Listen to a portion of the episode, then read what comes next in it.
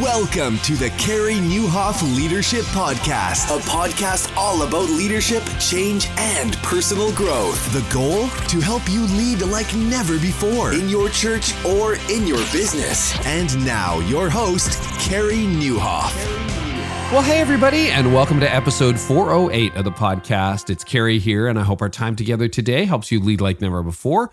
You're going to love this conversation, I think, today with Jon Acuff. He's back on the podcast, and this time I talked to Jon about reinventing yourself during the crisis. So, like a lot of you, you know, Jon had to completely rethink everything he does when coronavirus hit. Why? Because he's a public speaker. He just gets on an airplane like multiple times a week, flies all over the world uh, to speak to leaders, and that stopped. And what did he do? So we get really honest and behind the scenes about that. Plus, how to create better online content. Jon has a massive social media following and he's a lot of fun. And we talk about the surprising solution to overthinking. This episode is brought to you by ServeHQ. You can go to servehq.church to sign up for your free 14 day trial. Use the code CAREY to get 10% off for life. And by our friends at Belay. You can visit belaysolutions.com forward slash CNLP to get Belay's bonus resource five essential strategies to unleash your productivity. Well, Jon is a New York Times bestselling author of six books. He's got his most recent book hit number one on the Wall Street Journalist, Finish. And he's got a brand new book out right about now called Soundtracks. He is an Inc. magazine top 100 leadership speaker. He spoke 50 times a year to audiences around the world with up to 8,000 people at some of his events. And uh, yeah, he is a huge social media presence. So I think you're going to love this conversation with Jon. I know a lot of you know him. If you don't, you're going to really enjoy it. Thank you to all of you who are new to listening as well. Thanks for sharing this show. Uh, hit up Jon on social and me on social. And uh, let us know you're listening and what you took away from this episode. And you guys know we have show notes, right? So you can go to careynieuwhof.com forward slash episode 408. And in there, you also get some free transcripts, everything we talk about in this episode, and a whole lot more. So, to all of you, whatever you're doing, spring is here. I'm out on my bike again, really enjoying that. So, whether you're running, biking, in the yard, cooking, commuting, I don't know, what do you do when you listen to podcasts? Well, whatever you do, really glad to be joining you today. Did you know that ServeHQ has helped over 2,000 churches since 2015, and churches of every size have used them to streamline their volunteer onboarding process, run a digital or remote growth track, and update their membership and assimilation experiences, and even codify their leadership development flow? ServeHQ helps churches by providing a powerful and simple to use online training experience a new approach to digital messaging, and an automated step by step follow up tool. So imagine having one tool to onboard new volunteers automatically and get them ready to serve right away. They have a training library with over 800 video modules with quiz questions already present, and they're customizable for each one. You can engage your people with videos, GIFs. Do you say GIFs or GIFs? Definitely GIFs. Okay, just so you know. Images, files, and so much more. You can hold real time chats in a safe, accountable space. Uh, and you can do that for training course discussions, volunteer communication, or staff banter. It is a single unified tool that your church needs to engage volunteers, members, and leaders. And right now, you can save 10% off for life by using the code CAREY, C A R E Y, at servehq.church. Learn more and start your 14 day free trial today. And let's talk about productivity, okay? Specifically, how to maximize it from your team, whether they work from home or in a brick and mortar office or both. And increasingly, for a lot of us, it's both. For leaders, it means changing the lens with which you view and even measure your employees' productivity. Like, how do you track that?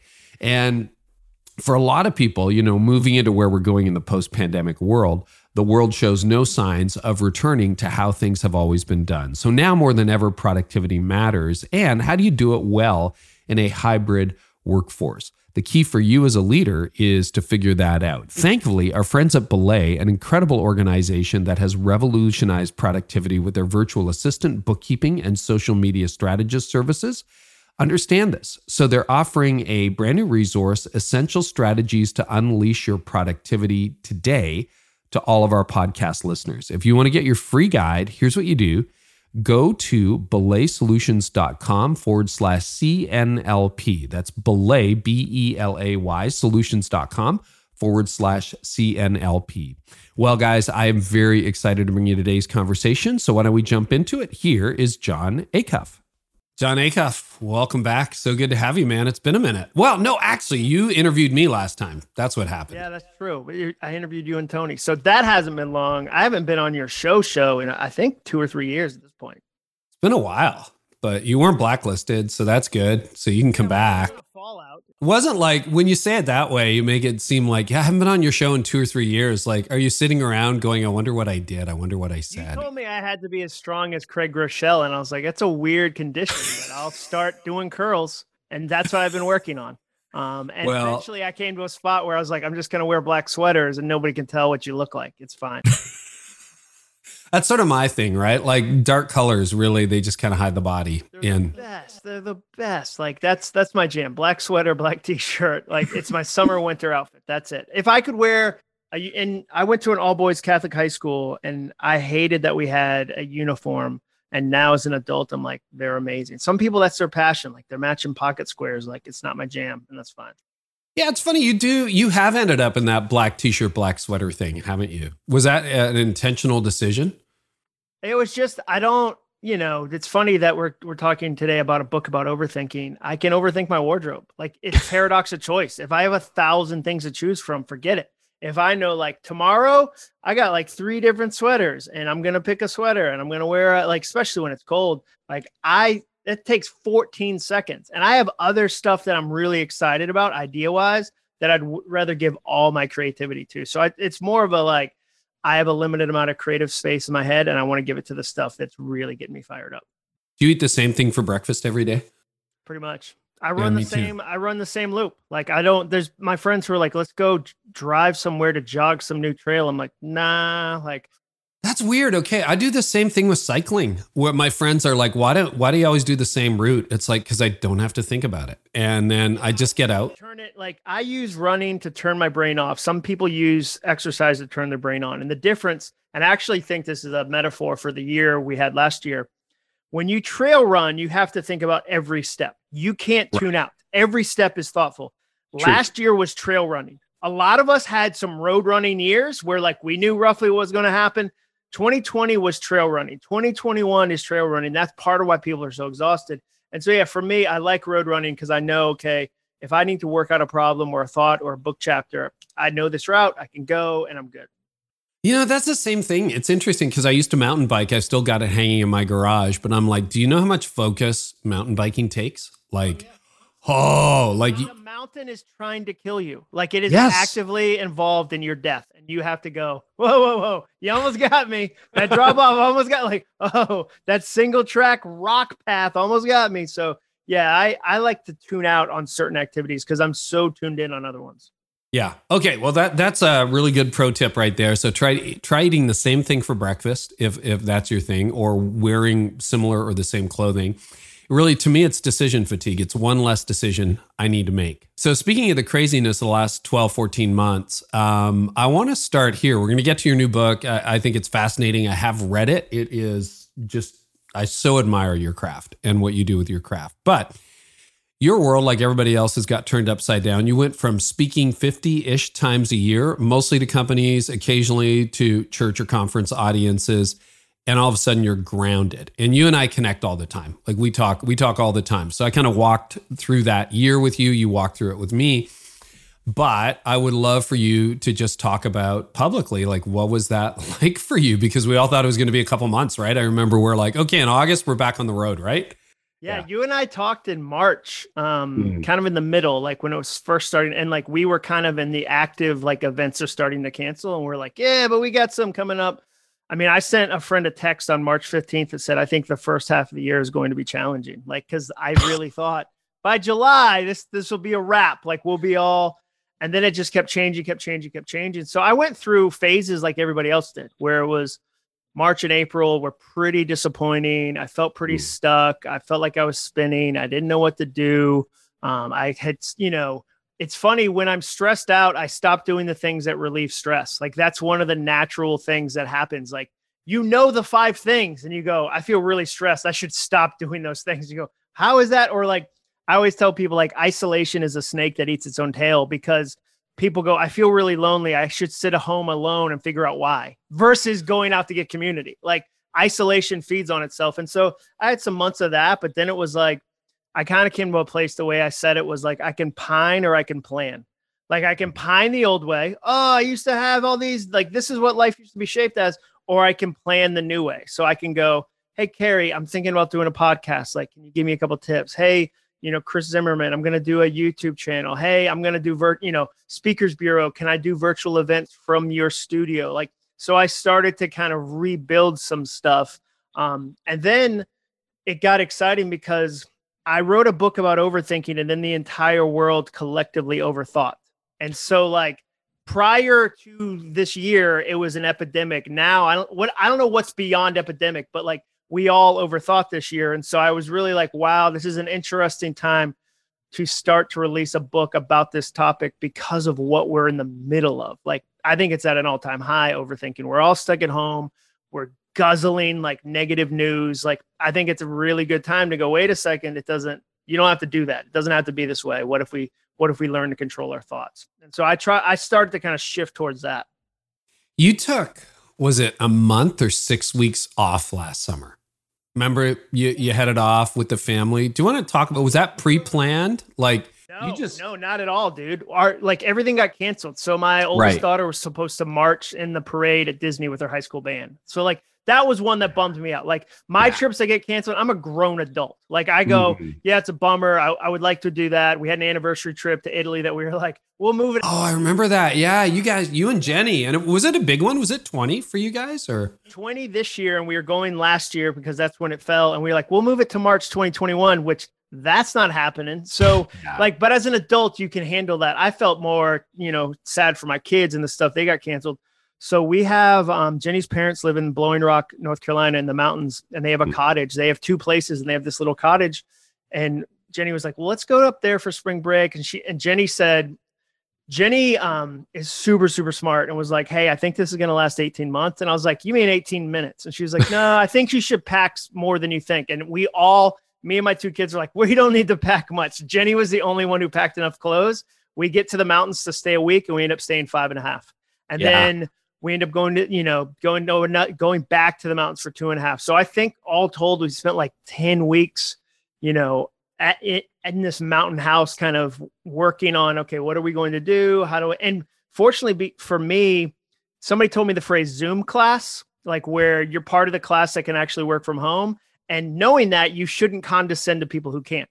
And so it hmm. gave us a sense of, okay, we can figure out how to do some of this from home. I mean, I can't do like live events are different, obviously, but fortunately, I had some space where I could do some stuff from home and kind of reinvent my career to some degree. And so that's what we worked on.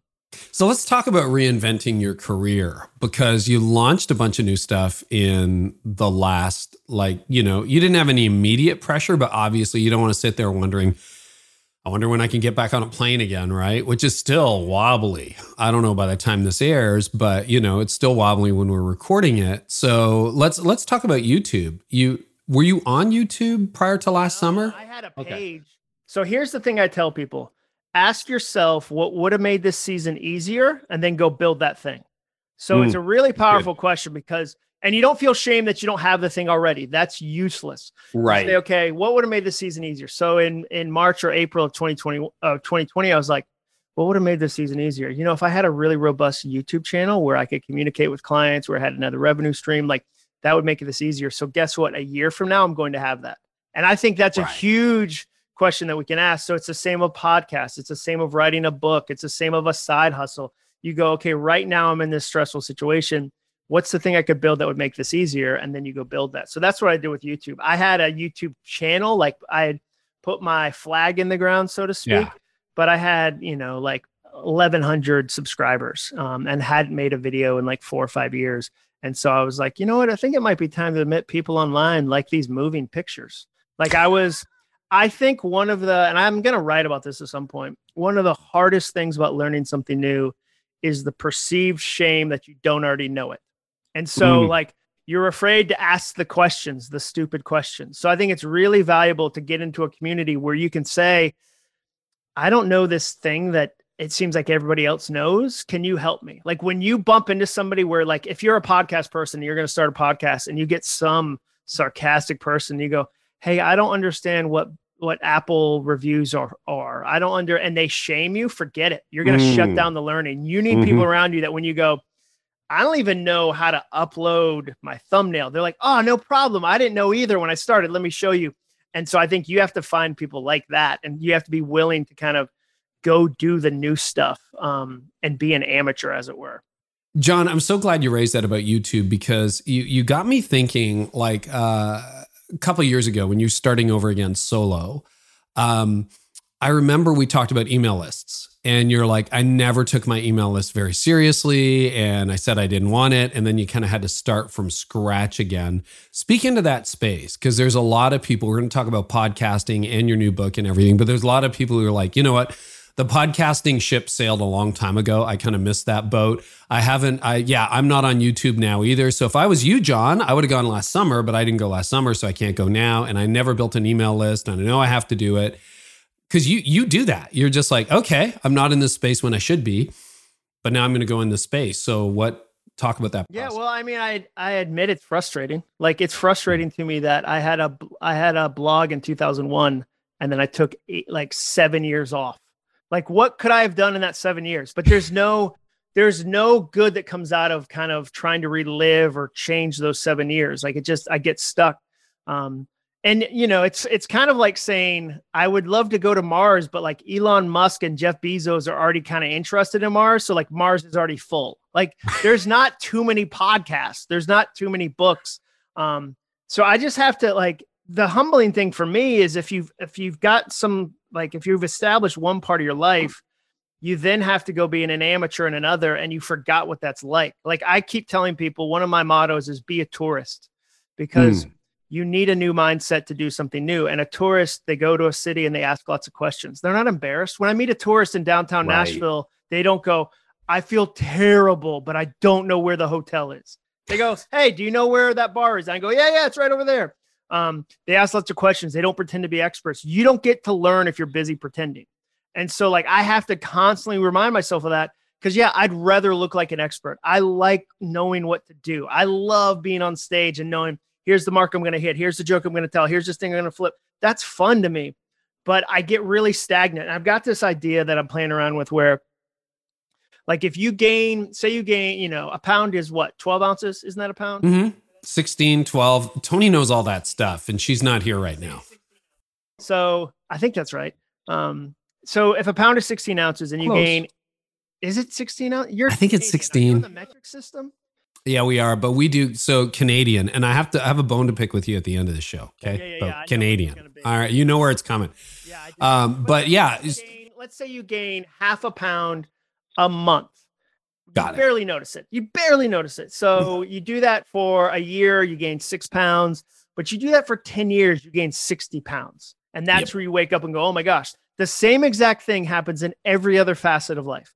So hmm. you take six ounces or half a pound off of technology. You go, you know what? I'm not going to do that thing. I'm not going to do that thing. I'm not going to do that thing. You wake up 10 years in and you have 60 pounds of t- like technological irrelevance. So you don't know how to use all the platforms, you don't know how to do all this stuff, and it's hard to jump back into it. In the same way that if you're 100 pounds 200 pounds overweight it's harder to run like there's there, there's a there's a bigger challenge and so for me i have to remind myself it's okay that it's a challenge. It's okay that i don't know youtube. I can't compare myself to the person that has 10 million people. Like they're probably not amazing at writing books. And then the hmm. other thing you do is you realize you have certain strengths and you try to make the medium obey those strengths or you try to kind of figure out okay where you know which things work for me. I'm not a great visual storyteller. I'm just not. It's not my gift. It's not my craft. It's not what i do. Carlos Whittaker amazing visual storyteller yeah, he truth. thinks in moving pictures i don't think that way i write books i'm really good at writing books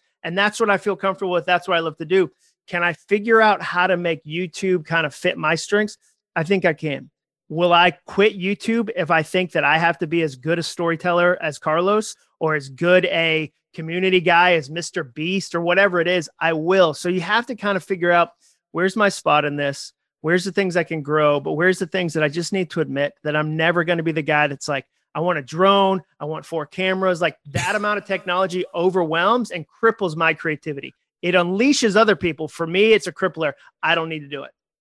Well, there's two things there I just want to pull out. Number one, you know, as a guy in your 40s, you're you're always reinventing, right? So you have older leaders or people who are not 22 going, yeah, okay, good. If Jon can reinvent, I can reinvent. That's a good thing. Uh, second thing, gray. It's very gray.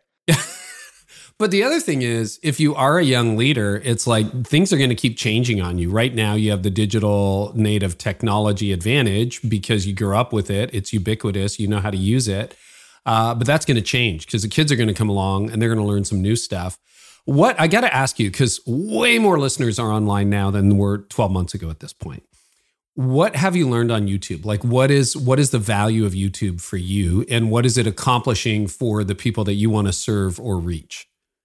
Um, well, it's a completely different audience. So, like, yeah, you can you can see that where it's humbling for me because I have 300,000 Twitter followers, I'll tweet a link to a video and it'll get 40 views. Like, I don't care who you are. That is a punch in the stomach. Like, that's just, I mean, if you were a baseball player and you hit the ball 40 times for every 300,000 at bats, like, they wouldn't bring you back.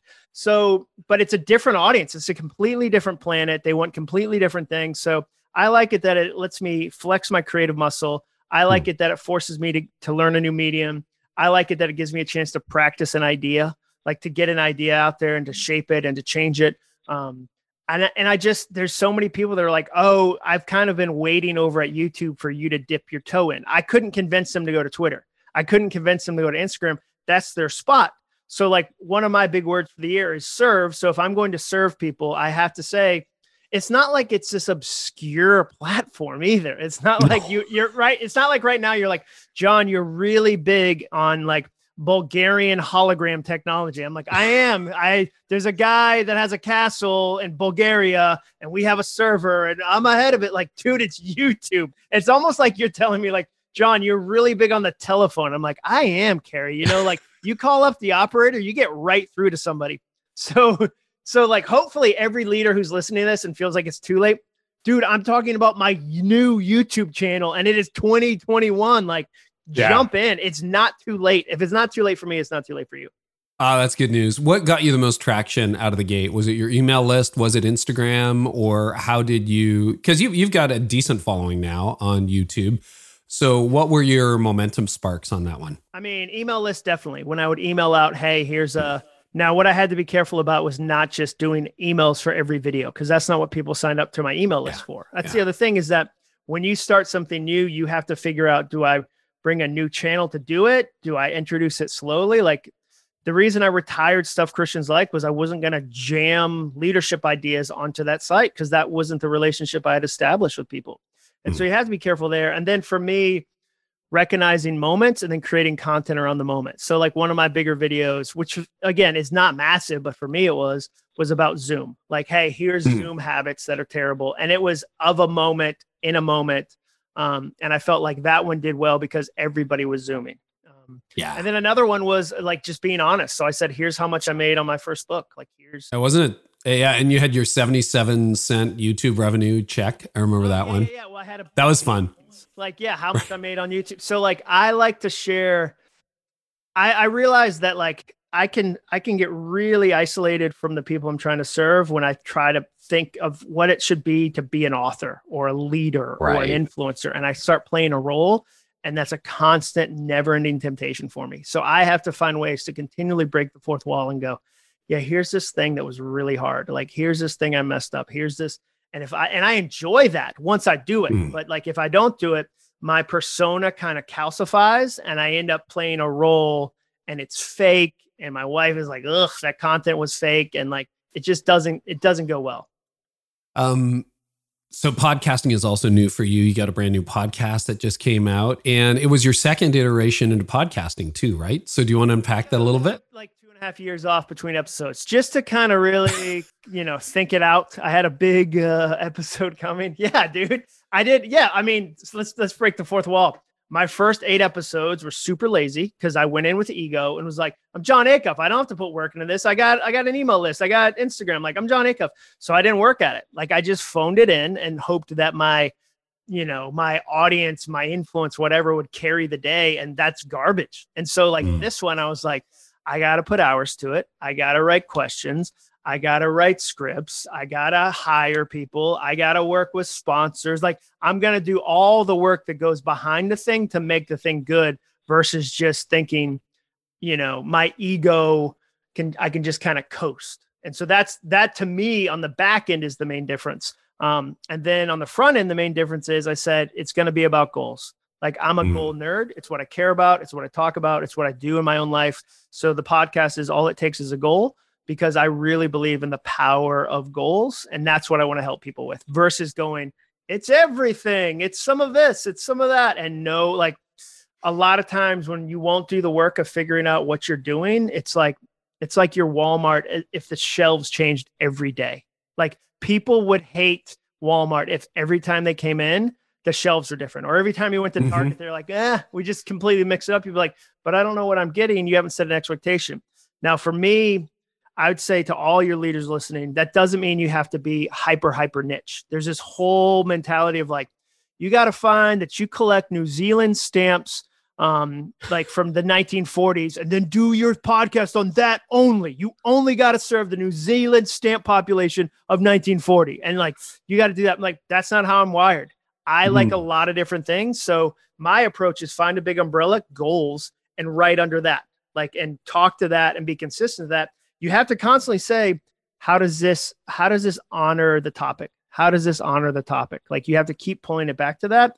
But at the same time, you can't limit yourself creatively on the front end and go, I got to find like my razor thin niche and just hope that I have enough passion to sustain it over a year, over two years, over three years. Like, mm.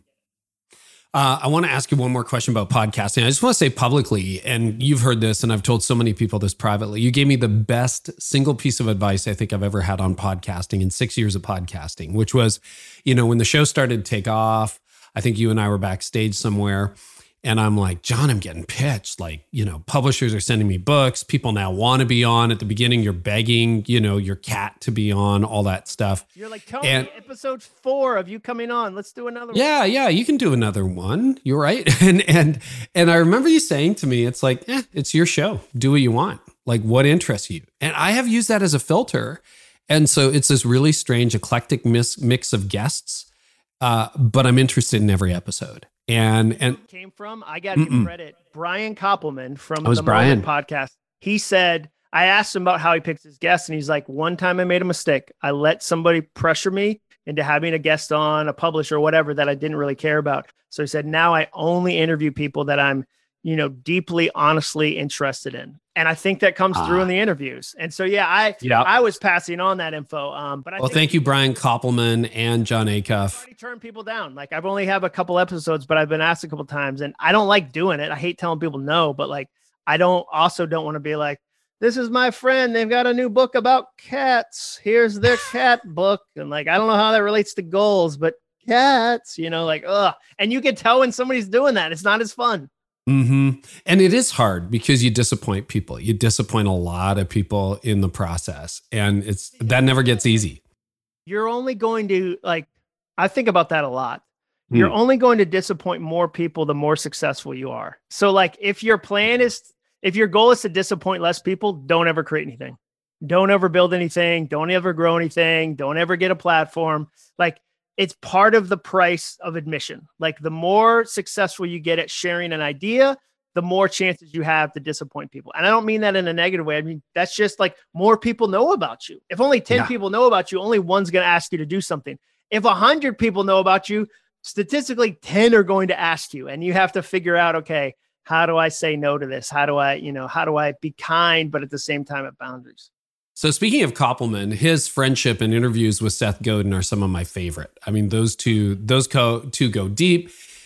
And so your podcast is brand new. I haven't listened ahead because you've released one episode in the preview, but it feels like you've gone almost like a Seth Godin format, right? Where it seems a little bit scripted, well produced, scripted not in a stilted way, but just like Seth is like calorie dense like I love Akimbo. He is so good at what he does, and he's been on the show uh, as well. So we'll we'll link to that episode. But tell me about the format you chose and why you picked it. Why that format? Because now you got social, you got your blog, you've got your email list, you got YouTube, and everyone's into content these days. So I'm just picking this apart.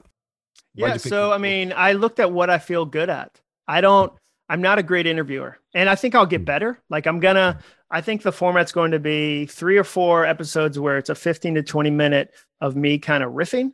And yeah. then every, and then like an interview that I feel like is interesting. So I interviewed this woman, Colleen Berry, um, for an episode that's coming up in a couple weeks. And she's in my new book, Soundtracks, because she, and she's in the first chapter. She was a receptionist at a real estate company she mm. lost her job. She could have really easy gotten stuck in resentment. And instead, she changed her mindset and now she's the CEO. So I wanted to talk to her because I had interviewed her for the book and I was like, oh, if I ever have a podcast. So that interview was amazing because I we kind of got to go back and forth on what are you doing? Like one of my favorite things she said was she said the mo- the best productivity app that's ever been designed is the timer on your phone. And I 100% agree. Hmm. Like to set the timer, do the thing for half an hour, clear everything else. Like I loved how she said that. And so that's the format. So I really, I think where I'll end up because you know how it is. That that's the challenge is you have to do like you do your best, but you know you're not going to love the first episodes as much as a year from now or two years from now. That's just part of growth. Like it's it's challenge. Like your first sermon isn't great. It shouldn't be. Like you don't want to peak. Like you hopefully will get better. Um, but I think the first couple episodes, I wrote out a script. I kind of follow, I follow it. Um, really thought through the idea, and now what I'm realizing is the best way to do it is I recorded one today. I write out an idea, but I leave space for new stuff to happen, which is the mm. same way I do a speech. My favorite parts of a speech are I know it 90%, and that 10% that happens in the moment is magic for me and the audience. And so I want to have my podcast be like that, where I know, okay, I'm going to teach you this thing. Like I'm going to teach you how to grade the year on a curve because that's important. Okay, so how do we do that? And then I'm going to leave space for new ideas to bubble up because that's how I like to think. I like to think quick and go, oh, this idea that Carey said is related to this other idea. And here's something I heard Reggie said. And here's something my wife said. Um, you know, I put that in the book. My favorite definition of creativity is Dorothy Parker, who said, a wild creativity is a wild mind and a disciplined eye. And I love that because if I'll feed myself the wildness, I can have the discipline of my eye to connect things that aren't connected. And if I won't over script the podcast, new stuff can happen in the moment. I think listeners can tell and go, "Oh yeah, like he he forgot he knew that story and he just added it in and it fit." Like that's really fun. Okay, you know, I I want to listen to more of that. That's how I'm thinking about it. One of the things I really admire about you, and you and I've talked about that, is just how hard you work at your craft. Um, because we've spent so much time together, you know, I see you practicing, I see you you know, rehearsing a line, sometimes I'll see 10 iterations of a talk or a riff or a bit. Um, and and yet you're always reinventing yourself. And I think for a lot of leaders, most of the leaders listening to this show are creating content of some kind. Um, some in the church world, some in the business world, some in the online marketing world, et cetera, et cetera. Can you talk about that? Like, because because when I hear you describing your podcast, I'm like, oh, you follow Koppelman's advice. It's like you're doing something you're actually interested in. You're you're like, oh yeah, I'm. You know, she's not a well known artist. Nobody would know her name, but she's going to be one of my first guests because she just has a fascinating story, and I'm interested in it. And she was in my book, and it kind of shows up. Uh, and so you're always reinventing, and yet the stuff that you own, you're always polishing is is there a tension in that? I don't know what the question is, Jon, but do you see like like it's a, it's a fun it's a fun combo, dude. Yeah, totally. I mean, I think that's I kind of I heard somebody say once um it's funny like this is the wild mind. We went to Vietnam um the readers of my blog had had raised money to build two kindergartens in Vietnam, which was crazy. And we hmm. went there and this guy that was on the trip with us was like Vietnam is kind of like an accordion in that like the communism expands and then it constricts and the country has this cons- and so i love like not from a political standpoint i love that idea of an accordion. And so for mm. me it's like i expand an idea and then i constrict it. Like i'm trying to concentrate it. So i just oh, did wow. like the finish course. The first time i did a finish course there was 30 ideas 30 lessons 30 lessons and it was too much. And so i concentrated it down to six. And so i like to take the idea and then I'm workshopping it, I'm workshopping, I'm workshopping it, going like, this is better, this is funny, this is interesting. But a lot of that starts with what I call foyer ideas, where an idea that I'm so excited that if you came to my house, I wouldn't let you get past the front door before I told you. And my wife's like, whoa, hmm. let them take their coat off. I'm like, no, you got to hear this thing. So, like, and then I'll collect them and I'll riff on them and I'll touch them multiple times. So, like, a foyer idea for me right now uh, an en- an engineer that I meet with every other week, um, named William, good friend of mine, was telling me that one of the engineers that reports to him was at Georgia Tech and they had a contest. And the professor said, You have to sort these marbles as fast as you can, different sizes, different colors, whatever, using gravity as the power. So a top bottom kind of thing with these pieces. So, like everybody built these complicated chutes and there was all this scoring system. And this one dude walked in with a tube and like a plate that went inside the tube. So a horizontal kind of plate. And when the professor started the timer, he dumped all his marbles in the top, removed the plate. They all fell down in 0.01 second. And he won the contest because he realized the greatest score maximizer was speed. The rest of the stuff didn't matter. And everybody was kind of frustrated, but like I'll remember that idea and I'll capture it and go, if I ever need an illustration of, do you know the rubric? Like, have you even hmm. checked what you're scored on? Because I guarantee there's leaders right now that are doing 10 things and there's two that actually serve people and there's two that people actually care about. And they mm-hmm. feel stressed. And if they retired the eight and said oh man like people care more about how i interact with them in the lobby than that i have a perfect phrase in my speech. So why don't i put some more time into my lobby versus i got to find some amazing illustration and and look like a certain type of person on stage? And so i'll collect that and then i'll figure out a spot for it and then i'll shape it. And then if i start to get feedback or if somebody goes another example. I was telling um, a story about. Um, I read an article in the New York Times that asked why didn't Kodak create Instagram? Nick hmm. Bilton wrote this article, and they asked why didn't Polaroid? And the whole point of the article is because in their culture, a corporate culture like that, no one could walk in and go, "Hey, I got this crazy idea," because they already had success. And so then I go, I'm going to add to that. There's a great danger when you move from innovation mode to protection mode. Oh, that's like innovation to protection. That's the thing that happens. You start to protect the thing that's already been built.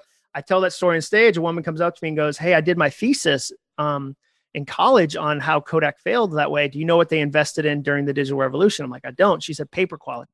So at a time where people were saying we're going to spend less money, we're going to do less photos printed out, they're like, what if the paper is really expensive though? And so I'm kind of like, those are magnet ideas that I'm gathering other pieces on and I'm kind of using them and changing them. And yeah, that to me is where the, the craft part is.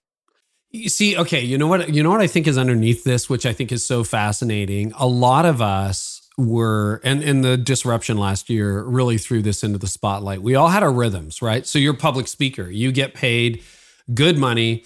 And like when you go to Microsoft or you go to Boeing or wherever you happen to be speaking at Dell, you you better deliver, dude. You're not experimenting on stage. Okay. Oh. Maybe maybe you get 5% experiment, maybe you get 5% experiment, maybe 2% experiment, but you're not experimenting on stage.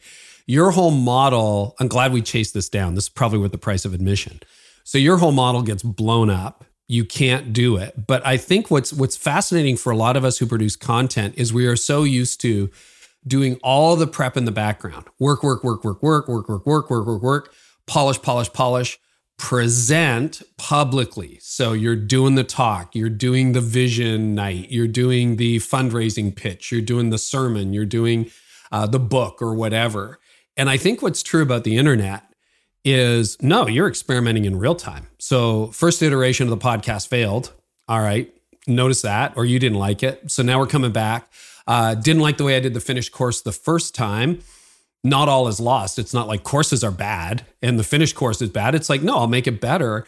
And I wonder if that's the new paradigm where we're all experimenting. You know, the the staff, the the joke I have with my staff is the internet doesn't lie.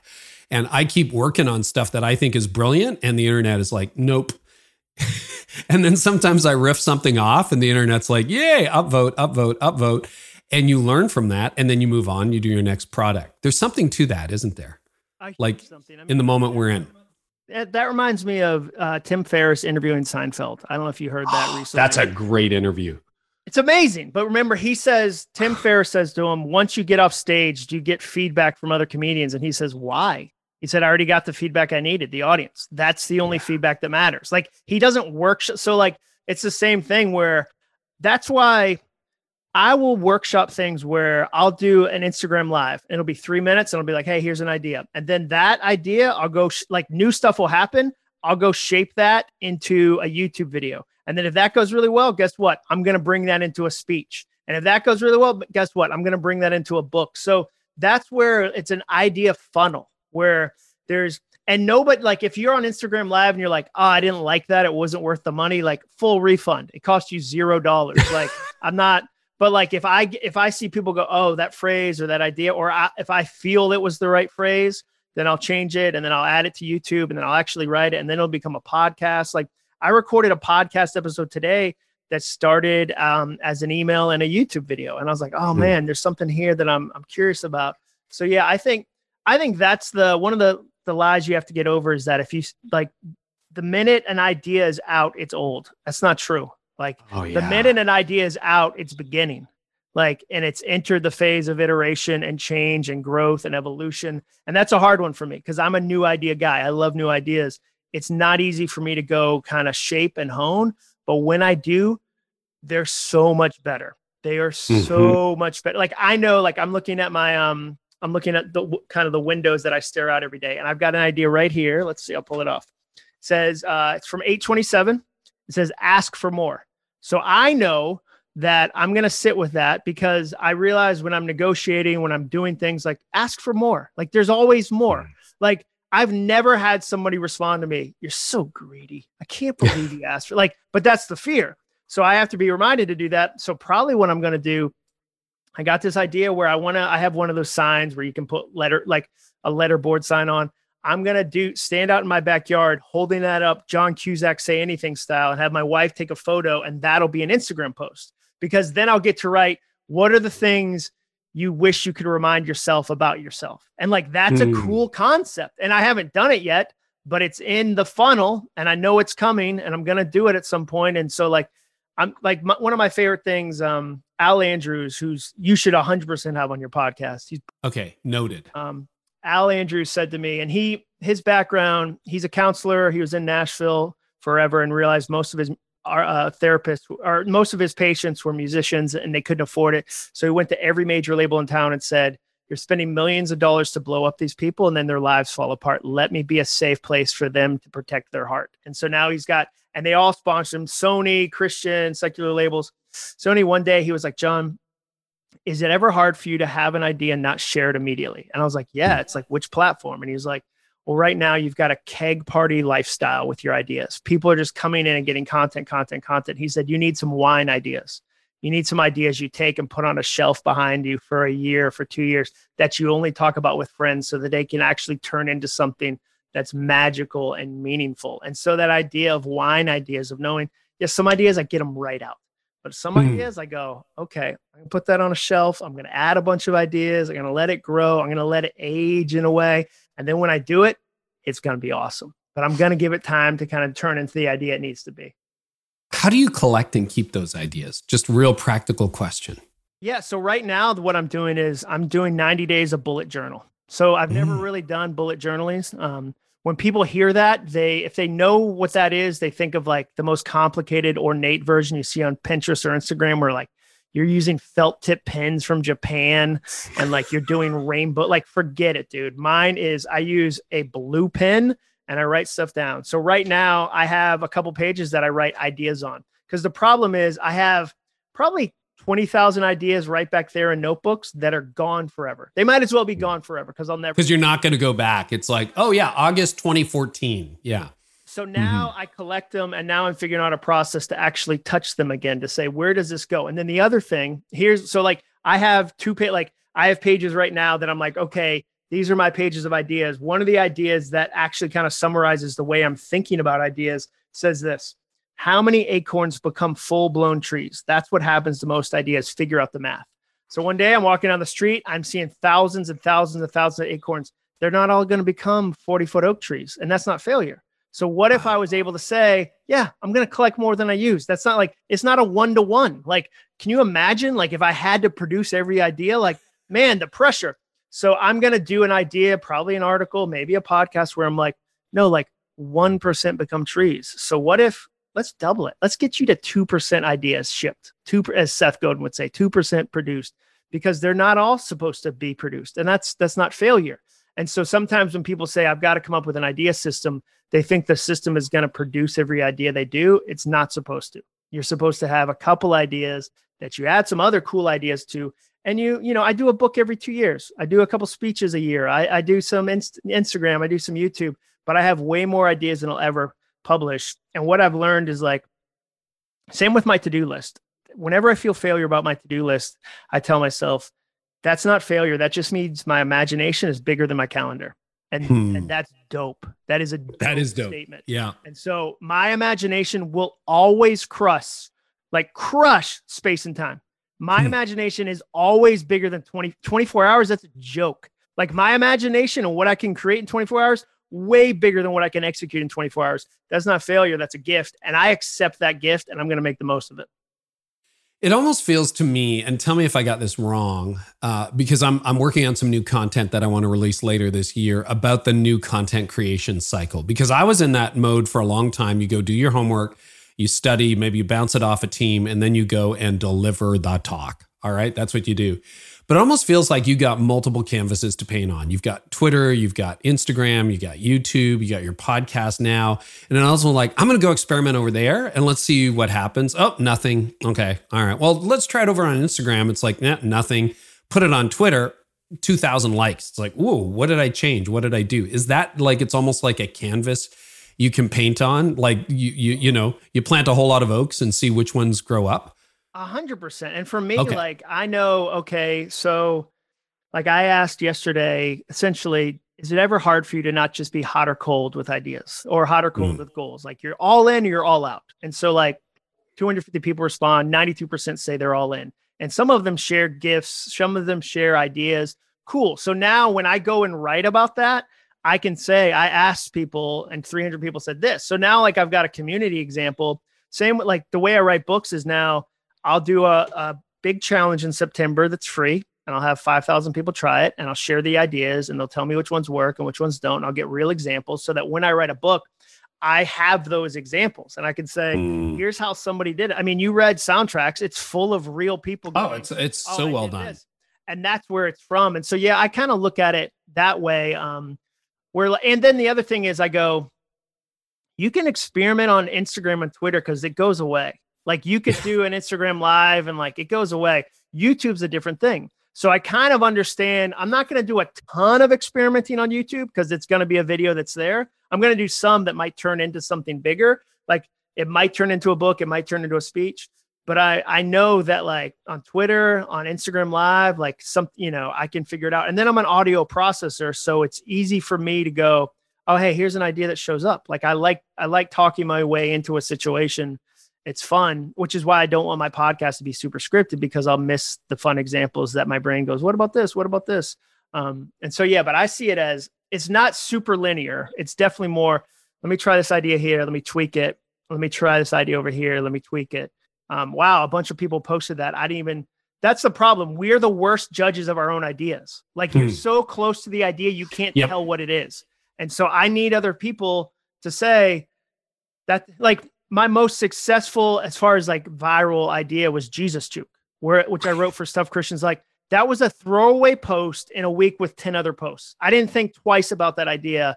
It's like somebody sent me that phrase yesterday. So like 9 years later or whatever it is, people are still using that in in vernacular. I didn't, you know, same with like John Bon Jovi didn't want living on a prayer on his album because he's like it's a cheesy song. You go through everybody who's had a big hit, rarely do they go, I knew the second we did it, it was going to be massive. And then the public responded the exact, like, there's a reason 60 publishers rejected the help. They weren't 60 idiots. It's just hard to see what's going to be good sometimes. Mm-hmm. Or the Queen's Gambit, another great example. Exactly. Mm-hmm. So you just have to kind of know that um, and be able to kind of roll with it. So I, I got to say, we're going to morph to soundtracks because I think there's some great stuff there. But this sort of is a, a bridging question between creativity, content, the writing process, and your new book. As a writer myself, this simple phrase made me just drop the book and in a good way, kind of like, oh crap, he's such a good writer. And it's so simple. I could have pulled a many, many of them, but this one is so simple. I wasn't a tech pioneer because I didn't own enough hoodies, but I was way ahead of the curve. I just thought that was so clever. And and because because there was so much in there, right? Like obviously if you've been to Silicon Valley, you see all the guys wandering around in hoodies. It's like, ah, okay. So you've got like a cultural idiom and a couple of people are going to get that joke and and it was kind of funny and yet it wasn't your main point, but it came in there.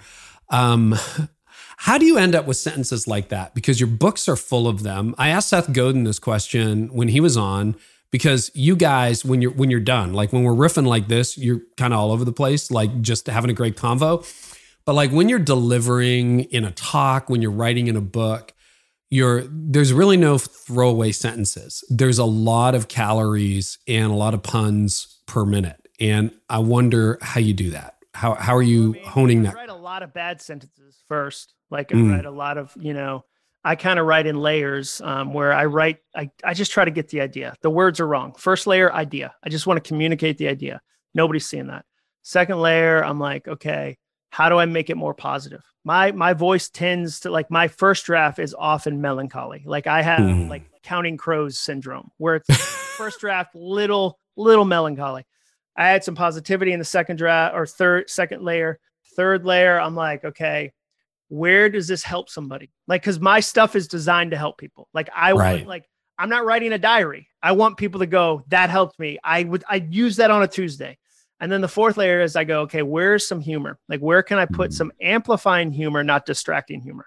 Distracting humor takes you away from the main point and it's not worth the cost. Amplifying humor takes the main point and adds a little bit of seasoning, adds a little bit of flavor to what you're doing. And so that's kind of the layers I use. And then, like, I try to make sure, like you said, that it's super concentrated, that it, it yeah. every line earns its keep. Um, if I take a sidetrack, it's worth the sidetrack. Um, you know, if I, you, you know, that it's like I kind of think about in a speech, like I do this joke about Dr. Dre. So I tell this story mm. about Bose. Um, you've heard me do it before, where like we had a head start in headphones. We didn't listen to customers who wanted colors and designs, and Dr. Dre and Beats did, and they ate our lunch. And so then I tell a story, and then I say, kind of, you know, on, almost under my breath, we broke the first rule of electronics. We forgot about Dre, and that's funny to 40% of the audience. The 60% of the rest of the audience, it didn't cost them anything. It was mm. two hmm. seconds. So it didn't distract them so much that they're like, I didn't get it. And it's the juxtaposition of the two things. We broke the first rule of electronics. Oh, this is he's about to say something really serious. The first rule of electronics. We forgot about Dre. Forgot about Dre as a rap lyric from Dr. Dre and Eminem. So the people that get it feel validated because, like, oh, and then they're often in a corporate structure. They're not expecting a Dr. Dre Eminem reference. So they're like, what? And so, like, stuff like that. I love that that back and forth. And I love to serve the audience that way because again, it's not like that's a super obscure reference, but it's obscure enough that the people that get it love it and the people mm-hmm. that miss it aren't hurt. They don't feel like you've talked down to them. You haven't left them out of something. And so, like, that's kind of one of the tensions I'm always going back and forth on when it comes to how I structure a sentence, how I, you know, how I have a line, the tension I'm pulling. Like, that's what I'm thinking about. It's uniquely your voice, as as your books tend to be, but you listen to editors. I seem to remember, tell me if I got the facts wrong, but with Finish, didn't it go from 80,000 words down to 38,000 words or something? Very explanation with very, like, very little hand holding. And the same with soundtracks. Like, yeah. I changed to a new publisher. I went from Penguin to Baker, and you're always nervous when you change publishers because editor yeah. relationships. And Brian Vos, who edited the book, was fantastic and mm-hmm. challenged me and pushed me. And so, yeah, I think you always you know, you always listen to editors, you always see what they're like. And a lot of the time they're taking out stuff that you're like, yeah, I knew, like, I tried to slide it by them because I wanted to do it because it was fun to write, like, but it's not the right thing and it doesn't. And so I, you know, I feel like the editors always make what I'm doing so much better. Okay. How do you not let your ego get in the way? How do you not be like, you know, I'm Jon Acuff. I, have got multiple New York Times bestsellers. You're telling me I need to cut this stuff? Like there, are, there are a lot of people who who have not accomplished what you've accomplished, who would definitely pull that card and go, listen, I've been doing this for 15 years. Like, leave me alone. Yeah, but I did that with the podcast. So, like, I, I said my first podcast, I pulled the ego card. It went very poorly. Like, the times I play the ego card, it sucks. Um, and I mm. try to remember that. And then also, like, you know, uh, Brian Koppelman said it. Uh, Jerry Seinfeld said it. Like, give it 24 hours. Like, especially mm. something new you've created. Don't get feedback on it for the first 24 hours. Yeah. Like, I can't let my wife read something new that I've written in the first 24 hours. Um, so a lot of times um, I'll I'll have to sit on the edits. Um, I'll have to decide is it something worth fighting for? Like, are they not seeing something that I really believe in, and I'm going to show them how much I care? Like a lot of times, an editor will go along with you if if they know that you go, no, no, no, no, no. Here are the five reasons I did that. I know this about my audience. And like if you're putting in the work, an editor goes, yeah, that's great. Like I want you to put in the work. If you're being lazy on it and like I just like it because I'm Jon Acuff, then like it's not going to go well. But yeah, I'll often have to sit on it. And then I mean, if I'm being honest, there's definitely moments where depending on the person, I'm like, I can't believe that. I'm so frustrated. I'm so mad. Mm. Like I'll go jog. Like, yeah, there's there's moments when I get really, really mad over stuff I really, really care about. And the hope is that like the day later, I'll go, you know what? They want the same thing I want. Like they didn't send that to me as a personal attack. They didn't send that to me to say, remember, you're dumb. Like, remember, like nobody likes your ideas. Your face is stupid. Like they sent it because they want to sell the most books possible and help the most amount of people possible. And mm. so, like in soundtracks, I said that. Like I said, how often we don't choose the thoughts we want to have. And so, like, there's somebody, every listener right now has somebody that the second they text message them, they get furious. They don't even have to mm. read the message. It's just truth something up. Yeah. The, the meeting they have. And so I will physically write down they're on your side. They want to make money mm. too. They have it like I'll write those down so that those thoughts, not my negative ones, like you never have to go look for negative thoughts. They find you. You have to look for hope thoughts. You have to look for true thoughts. And so I'll do that. I've had multiple meetings with a handful of people that are frustrating to me just because of our personalities or tension, whatever. And before the meeting, I'll write down on a post it note because a lot of them are Zoom meetings. I can see it while we're talking. They want the same thing you want. This isn't an attack. They want to give you money. Like, I'll write these things down. You go, well, that's silly. Like, yeah, I agree. I wish I didn't have to do that, but I do because my brain is like, let's see this personally. Let's get furious about this and like, let's bite our nose off to spite our face or whatever it is. Like, let's do that right here and blow this whole thing up. And I'm like, no, that sounds terrible. Why would we do that? And they're like, my brain's like, because something bad happened 10 years ago that reminds you of this. And it's a completely different person, but let's do it again. I'm like, no, no, no, no, no. So like there's all these little tricks I use. So what's a soundtrack? Um, it's overthinking. It's a book uh, all about what's a soundtrack. The surprise, uh, the subtitle, surprising solution to overthinking, and again, brilliant cover. Love it. Oh, thanks. Yeah, I was I was so happy with that. Um, a soundtrack is a repetitive thought, a thought you get mm. stuck on a loop. I define overthinking as when what you want, when what you think gets in the way of what you want. Mm. Um, and it always, you know, it always leads to inaction. Um, and I say, you know, overthinking is not a personality trait. It's the most uh, expensive fear in the world because it steals time, creativity, and productivity. Um, and it's what mo- companies invest in this more than any other thing without even knowing they're doing it. So that's what overthinking is: is when you get on a loop. And a soundtrack is is one of your kind of repetitive overthinking thoughts where you have so, a personal soundtrack you hear in certain situations. So what would a soundtrack for you be? Give us a couple of soundtracks that play in your head unless you check them. Yeah um, they're trying to take advantage of you. So mm. there's you know if i've been hurt in business relationships where somebody did take advantage of me that's fine to admit to process to deal with but it's not helpful if i then go everyone is trying to take advantage of me I have to protect what I'm doing. And then I bring that into a new negotiation where the person, like, I don't even have any information yet. And I'm already from a place of they're trying to attack. Remember, they're out to get you. So that would be a negative soundtrack. And so the book talks about you have to retire your broken soundtracks, replace them with new ones, and then repeat them so often they become as automatic as the old ones. So that was where, again, I'd write down they're trying to give you money. Like it's kind of like whenever I go to a restaurant and they seem mad that I'm there, like whenever I have really bad service from a waiter, I, I just want to say, I just want to tip you. Like I'm not like the only reason I'm here is to like buy your food and hopefully give you like a great tip. Like this isn't a fight. Like you put these things on the menu. I just want to choose them and then pay you money. Like, but they're bringing some negative soundtrack into the situation. And so that would be one for me. Um, they're trying to take advantage of you um, you're all out of ideas. Every time I sit down mm. to write a book, you know, oh, you're all out of ideas. All like my walls are covered with them. I have notebooks full of them, but this is the moment or everyone already knows that thing you're interested in. Everyone, like they already like, I mean, you and I have talked about that. You had a conversation with a huge publisher that said, Carey, this idea is I've never heard of this. And and you had the same reaction. We all I'm like, really? Like I thought I know, I know. I'm like, how could you never have heard of that? And you think you're late to the party right? Yeah. So like those would be, you know, I mean, but again, another soundtrack we already talked about would be it's too late to have a podcast. It's too right. late to learn YouTube. It's too late to write a book. It's you're not qualified for that. Another one would be I don't get to be an entrepreneur because my dad wasn't an entrepreneur. Right. So like that's a common one. People like, especially men, they're like, my dad never taught me how to change the oil or like do you know I didn't have a like you see these entrepreneurs that are like when I was when I was a fetus I had a like side hustle. And I've already I've, I've sold 52 businesses and you're like well I can't do that so I must not be able to be an entrepreneur.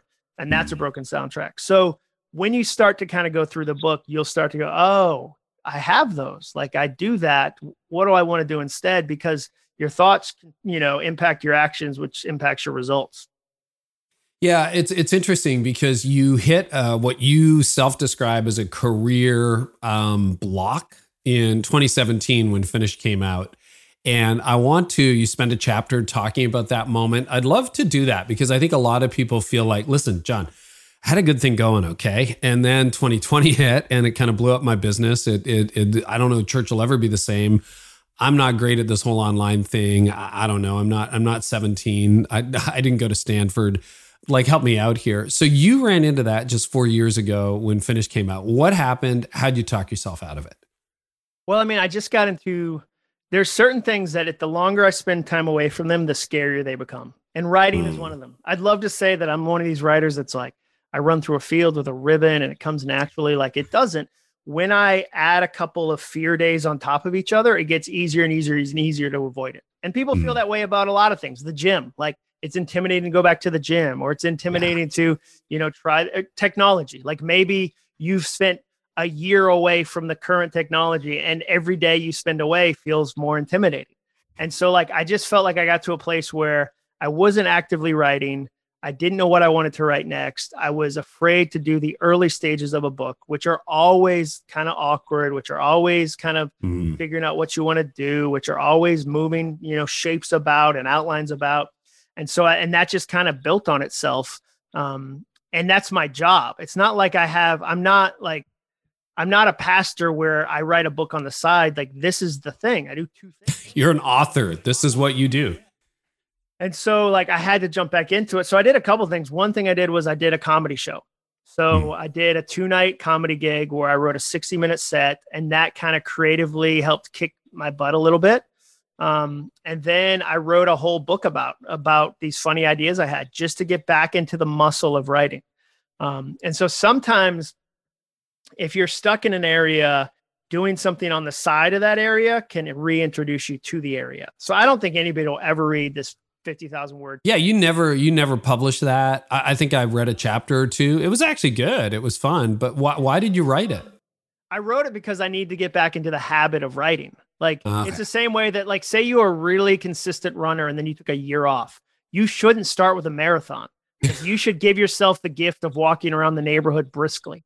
Um, and so like that, I think I think self-kindness is a superpower. And so for me, mm-hmm. the ridiculousness of sitting down to write, like I read a whole essay about the optimism of subscribing to the New Yorker. Like I've never I subscribed to the New Yorker and it was overwhelming. Like they send you like a hundred thousand words every week.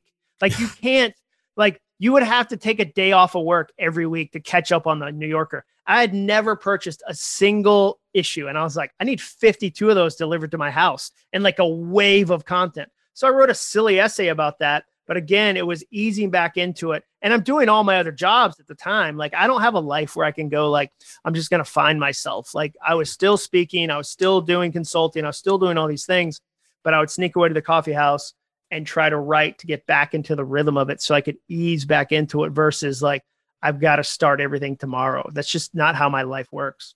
Mm. You and Seth Godin both give a lot of credit to Zig Ziglar. Uh, you got a chapter on him. Um, talk about Zig, and uh, he just died like a few years ago, didn't he? He was he was yeah, around until recently. He and his uh, wife and his son Tom before he passed away, and he was just he was just a fountain of information. Like he was, um, you know, giving me tips at lunch about travel and communication. And so for me, and and that was what was interesting. I kept bumping into people I really liked and I really respected who used Zig's affirmations, like the mm. idea of reprogramming the way you think, like because it's a muscle, like thinking's a muscle. Um, and so hearing Seth talk about that, another friend of mine named Tim Grahl talked about that. And so I really was like, okay, I want to explore um, what Zig does. And then I got to interview his son, Tom. That's probably one of my favorite parts of the book um, because I kept trying to kind of break down Tom from the positivity standpoint. Like Tom is a big believer in like intentional positivity. Like Seth hmm. is a big believer in that. Zig was a big believer in that. So I kept looking for kind of loopholes. Like because I tend to be kind of sarcastic and negative, and I was like, but what about? But what about? And Tom was like, yeah, no, here's here's what you think about. Here's what you like. Like for instance, Tom Ziglar said like that his dad wasn't uh, he wasn't like um against admitting there's a problem. He wasn't like a Pollyanna. He was like, no, admit there's a problem so you can fix it. If you pretend there's hmm. not, you don't get to fix it. Like, but focus on the solution, not the problem. And so, like a lot of people, when they admit there's a problem, they stay on the problem. They don't work on the solution. So he was like, so I was like, okay, well, give me another example. And one of his examples was when my dad would get delayed at an airport. Like if you fly more than twice a year, you're getting delayed. Like that's happening. That's just math. It never hurt him because he always carried his most important work with him. So a delayed mm. flight was an invitation to do the thing that mattered most to him. And like that's a subtle shift, but that's him going, I'm not going to let a delayed flight ruin my day. We have this culture where we're like, I wrote, I woke up on the wrong side of the bed. Like, or traffic was terrible. My whole day mm-hmm. is ruined. Or I saw a tweet I disagreed with. My whole day is ruined. Forget that. Like, stop giving all those negative thoughts the power to control your day. Zig would say, No, I'm like, I know I'm going to have a delayed flight because that's what happens. Sometimes it happens so that I'm safe and they, they want to de ice the plane, whatever. But I'm going to have my most important work with me. And when it gets delayed, boom, I'm going to go work on that and I'm going to knock that out. I'm going to feel great about it. So I just really appreciated Zig's deliberate approach. It wasn't fake. It wasn't syrupy. It was action based. I I am lumped into the kind of motivational space, and I really get frustrated by motivational people that don't give you real advice with real yes. steps and real actions. Like it's one of my pet peeves. Um, and so I love to simplify things. I love it to be actionable that's why I like soundtracks is I took I felt like I got to take this complicated topic of thinking and really boil it down and test it and try it and then give practical actions. One of the things for those of us who travel a lot or used to travel a lot, um, it is easy to come. I used Remember to remember travel. Yeah, suitcases and stuff is crazy. Oh, dude, I'll tell you. And I was flying about 150,000 miles the last couple of years before COVID. And uh, one of the things, because we have spent a lot of time together on the road, is we'd be at an event and I'd be like, oh, my flight's delayed or whatever. And you like, was it intentional that you don't complain about travel?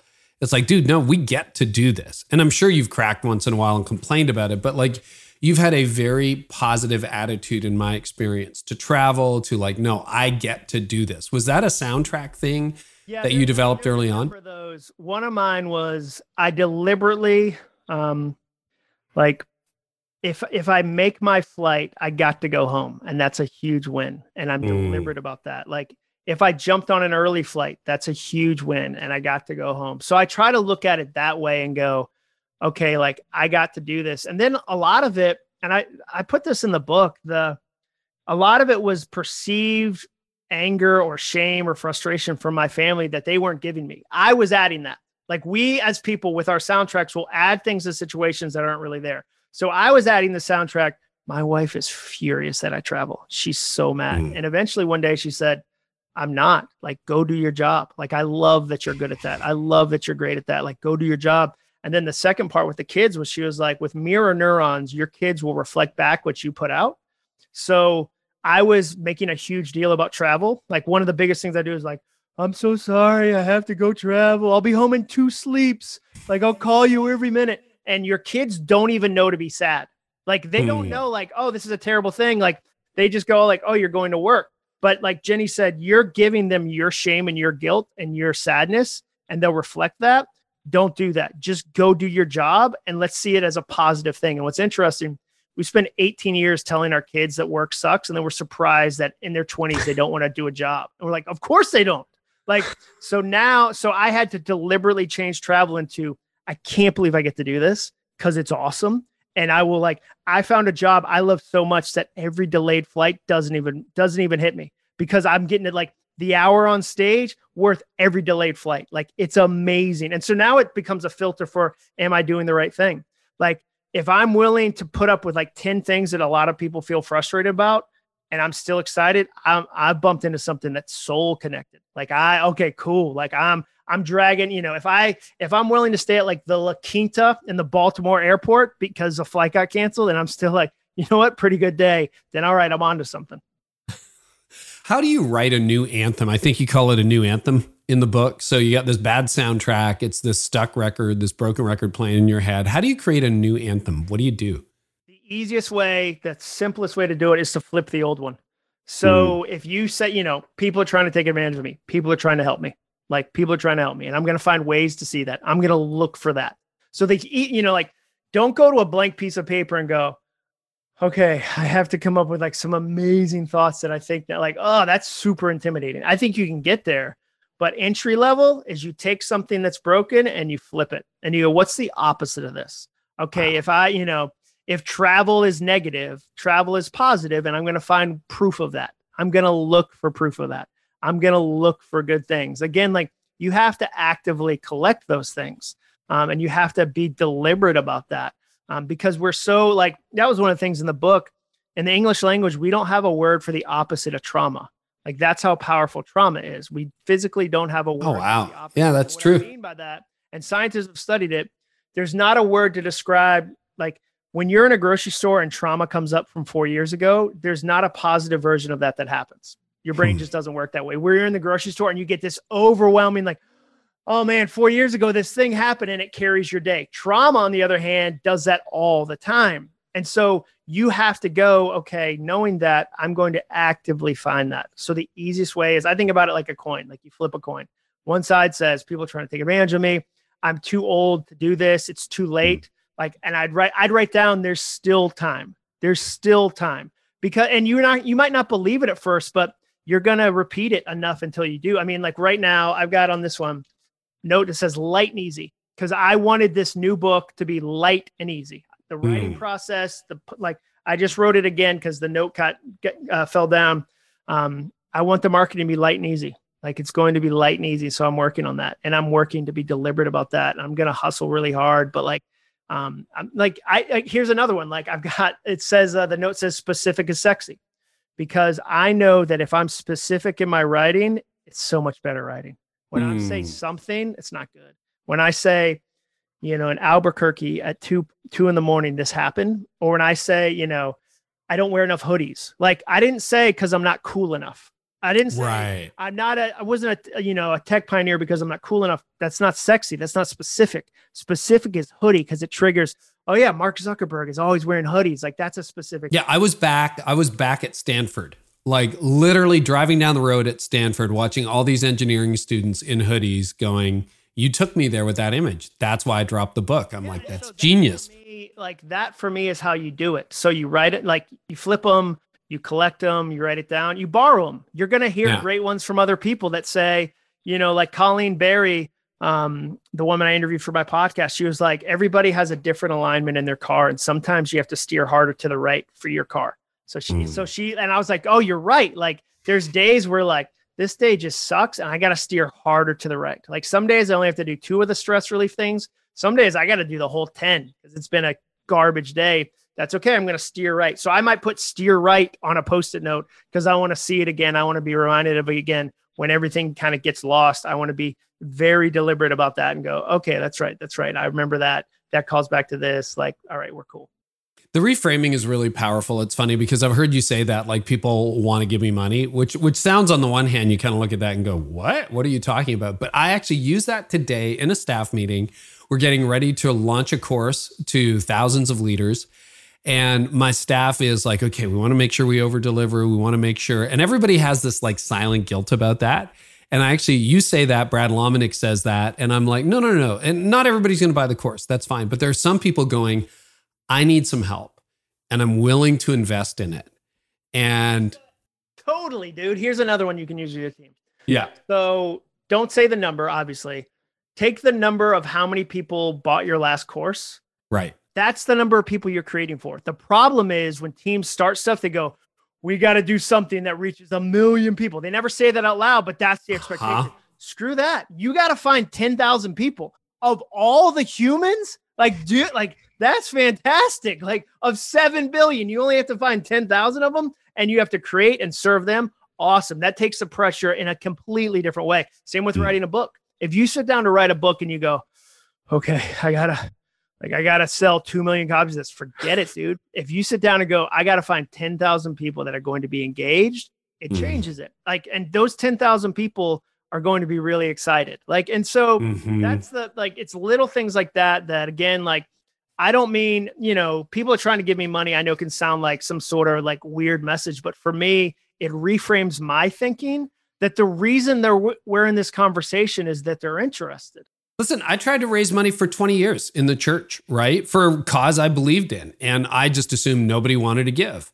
And then that reframing makes it, yeah, there's going to be people who don't give, but there are people who want to live a generous lifestyle, who believe in the mission, who actually want to make a contribution so please invite me to give and don't coerce the people who don't. You know, as Seth Godin says, we quoted him a lot. They don't get the joke. They this isn't for them.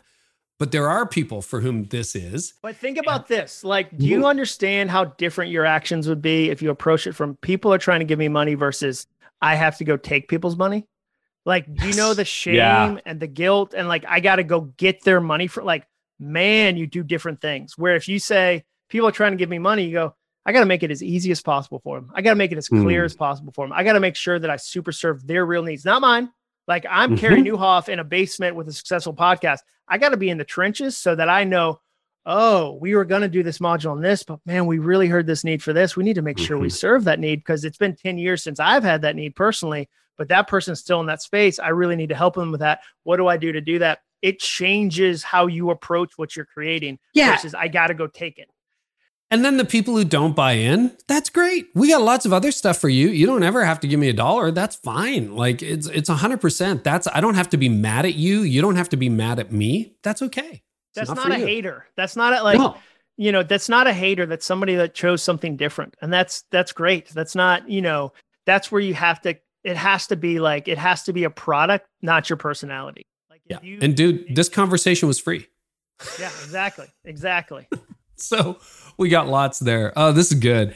Um, what's one thing about overthinking that many people miss? Um, other than the government does not make you eat your steak well done in Canada. That's the only inaccuracy in the book, Jon. I, I was told to in Canada by the waitress that we couldn't eat our steak. We had to order it well done. So you that is the weird. With, with whoever's in uh, Whistler. You were in Vancouver, right? Were you at Whistler? We're at Whistler. Yeah. Well, listen, you come to my backyard, I'll cook it medium rare, however you want. I've I love that. I would. I've never heard that. I've never heard that, but that's okay. Uh, we're still friends. Tweeted we're still it. friends. People got from Canada were really mad, and we're like, "Well, that's just because we have better food standards than your terrible country." And I was, I have. I've lived here my whole life. I've never heard that. Isn't that weird? Yeah. So, okay. what do people overlook about overthinking? That they can do something about it.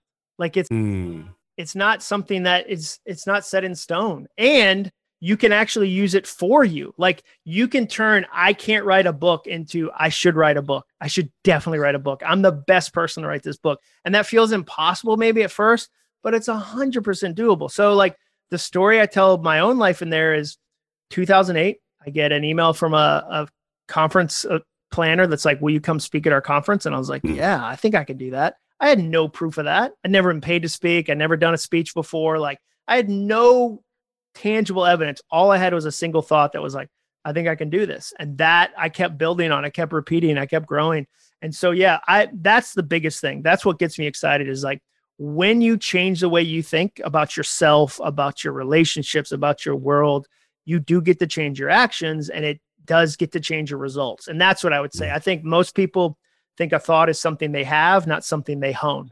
They wait for a thought to show up versus going, no, these are the thoughts I'm going to have here's how I'm going to hone them and change them and be excited about them. And I'm going to pull this slingshot back and kind of launch with this versus, well, I woke up on the wrong side of the bed, or whoa, I had these five thoughts and I'm, I'm a prisoner to the five thoughts versus going like, nah, these are the 10 that are going to, this is my soundtrack. This is my playlist. And it's a playlist I want to hear.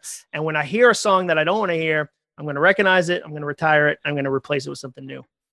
Well, you know, and I think this is this is a really good thing to be focusing on this year. It has been a whole heap of negative. We were already heading there before the disruption, the crisis, and I think a lot of us are stuck on our heads. And what's interesting, you know, Groeschel, speaking of him, and we're all working out now, uh, he was on this show at the beginning of the year, in February, I think, talking about over what he would call overthinking, winning the war in your mind. Read his book. Completely different take than your book. Both really helpful, both extremely good. So Soundtracks is available anywhere books are sold. You read the audiobook as well, which is always my favorite. Yeah, Truth. They added a bunch of bonus stories. So awesome. I like there's a bonus chapter, there's six different bonus stories that I you know, I went through and actually wrote out versus just riffs like really fun bonus content. I, I yeah, I love reading the audiobooks. I think it's for the books I write, it'd be weird if I got some British dude that was like reading the books because I'm talking about my per like a lot of them are in the trench, like mistakes I'm making. Um, it'd be weird. My favorite is authors who read their own books by far. And your stuff, I mean, laugh out loud, like th- th- it, it's a lot of fun.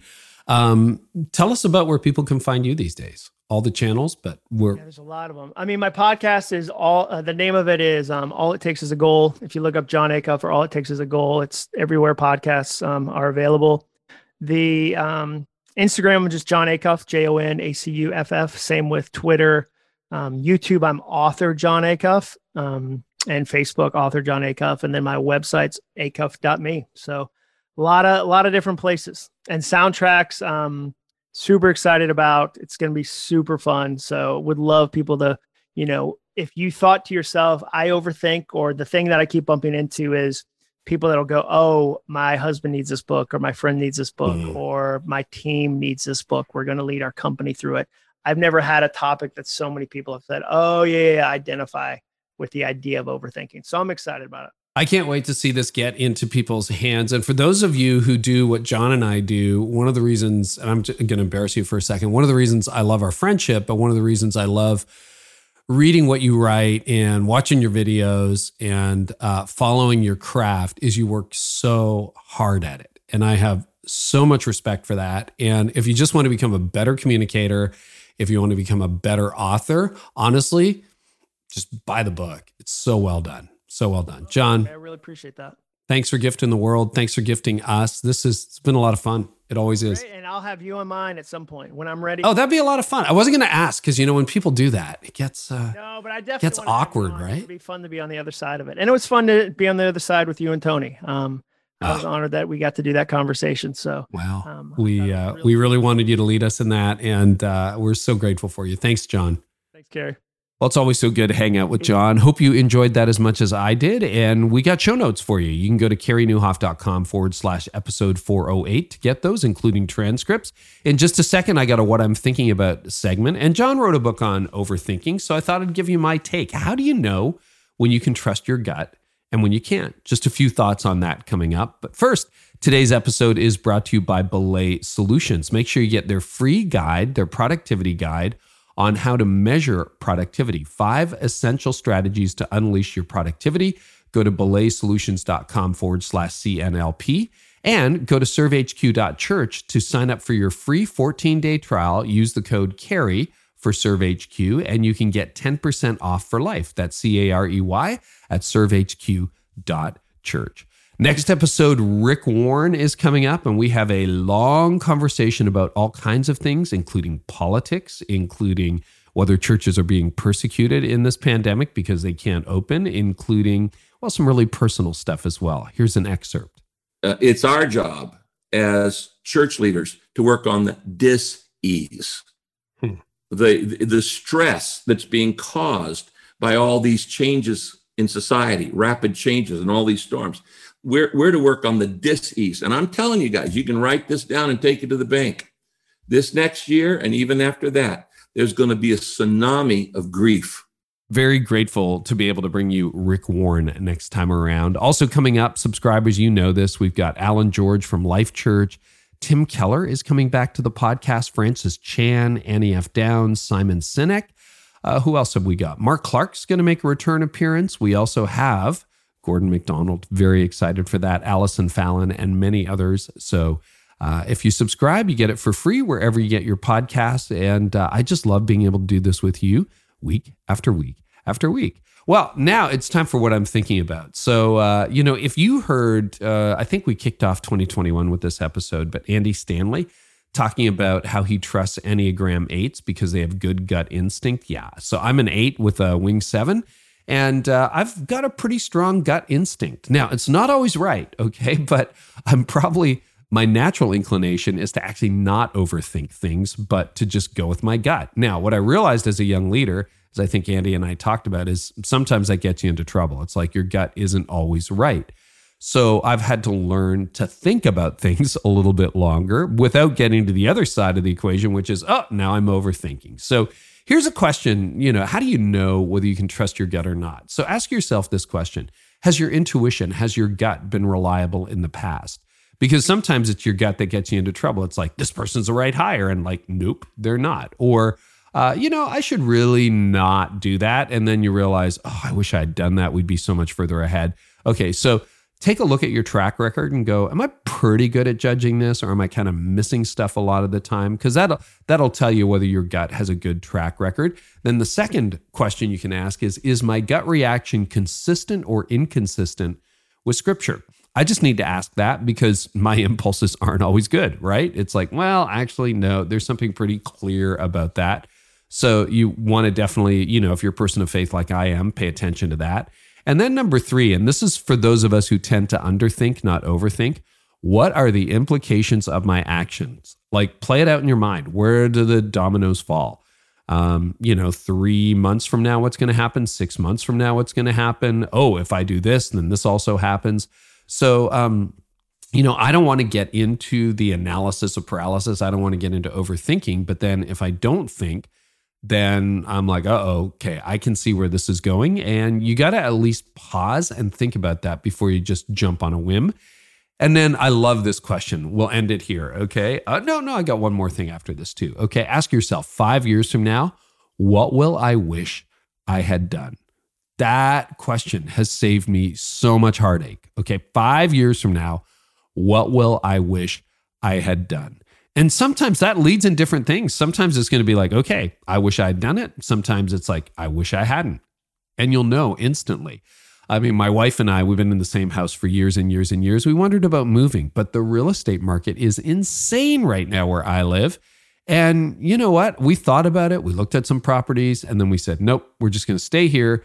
And I'm really content with that because five years from now, there's no downside. I didn't have to leave a community, you know, and and we have tons of equity in this house. And you know it's a modest house but like hey that's great. We're just going to stay here not going to get involved in the crazy. We're not leveraged. Five years from now that's a good decision. And if the market stabilizes or turns around and we want to move in the future well we can move in the future. And if not we lost nothing by staying here. So five years from now what will i wish i had done? Very very clarifying. Sometimes on the personal level that can be like you know i'm going to wish i had apologized I'm going to wish I had owned it. I'm going to wish I had left. I'm going to wish I had stayed. But you kind of know that when you ask yourself the question.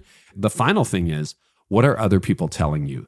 Uh, always, always. And the older I get, the more I pay attention to this. Is just get some wise people around you and ask them, "Hey, what do you think?" And that's what we did. Like when we were thinking about moving, because uh, there's a couple things we wish we had a little more room. We wish we had a little more of this, a little more of that. It's like you know, I just called up uh, somebody that I have trusted for years and years and years to help me make decisions. Called up a few of them, and they're like, "Well, you want to think about this, and you want to think about that," and I'm like, "Oh yeah, we'll just stay put for now." So you know, wisdom is often disguised as other people, and if they are godly people who make great decisions with their lives, who who have your best interest in mind, pay attention to what they're saying. I mean, once in a while, you're going to be the I'm the lone ranger. Here I am making my decision all by myself, and for the most part, though, that's that's how you end up in the ditch. So hope that is helpful. Uh, what are other people saying? Uh, wise people. Ask yourself five years from now, what will you wish you had done? What are the implications of your actions? Is your gut reaction consistent or inconsistent with scripture? And has your intuition been reliable in the past? So that leads those of us who uh, perhaps don't overthink enough to think a little bit more. And if you're an overthinker, well, maybe trust your gut a little bit more. Hope that helps. Uh, do pick up a copy of Jon's book. It's fantastic. I've read it. It's, uh, well, it's classic Acuff. Okay. Uh, see you next time for a fresh episode. And I hope our time together today has helped you lead like never before. You've been listening to the Carey Nieuwhof Leadership Podcast. Join us next time for more insights on leadership, change, and personal growth to help you lead like never before.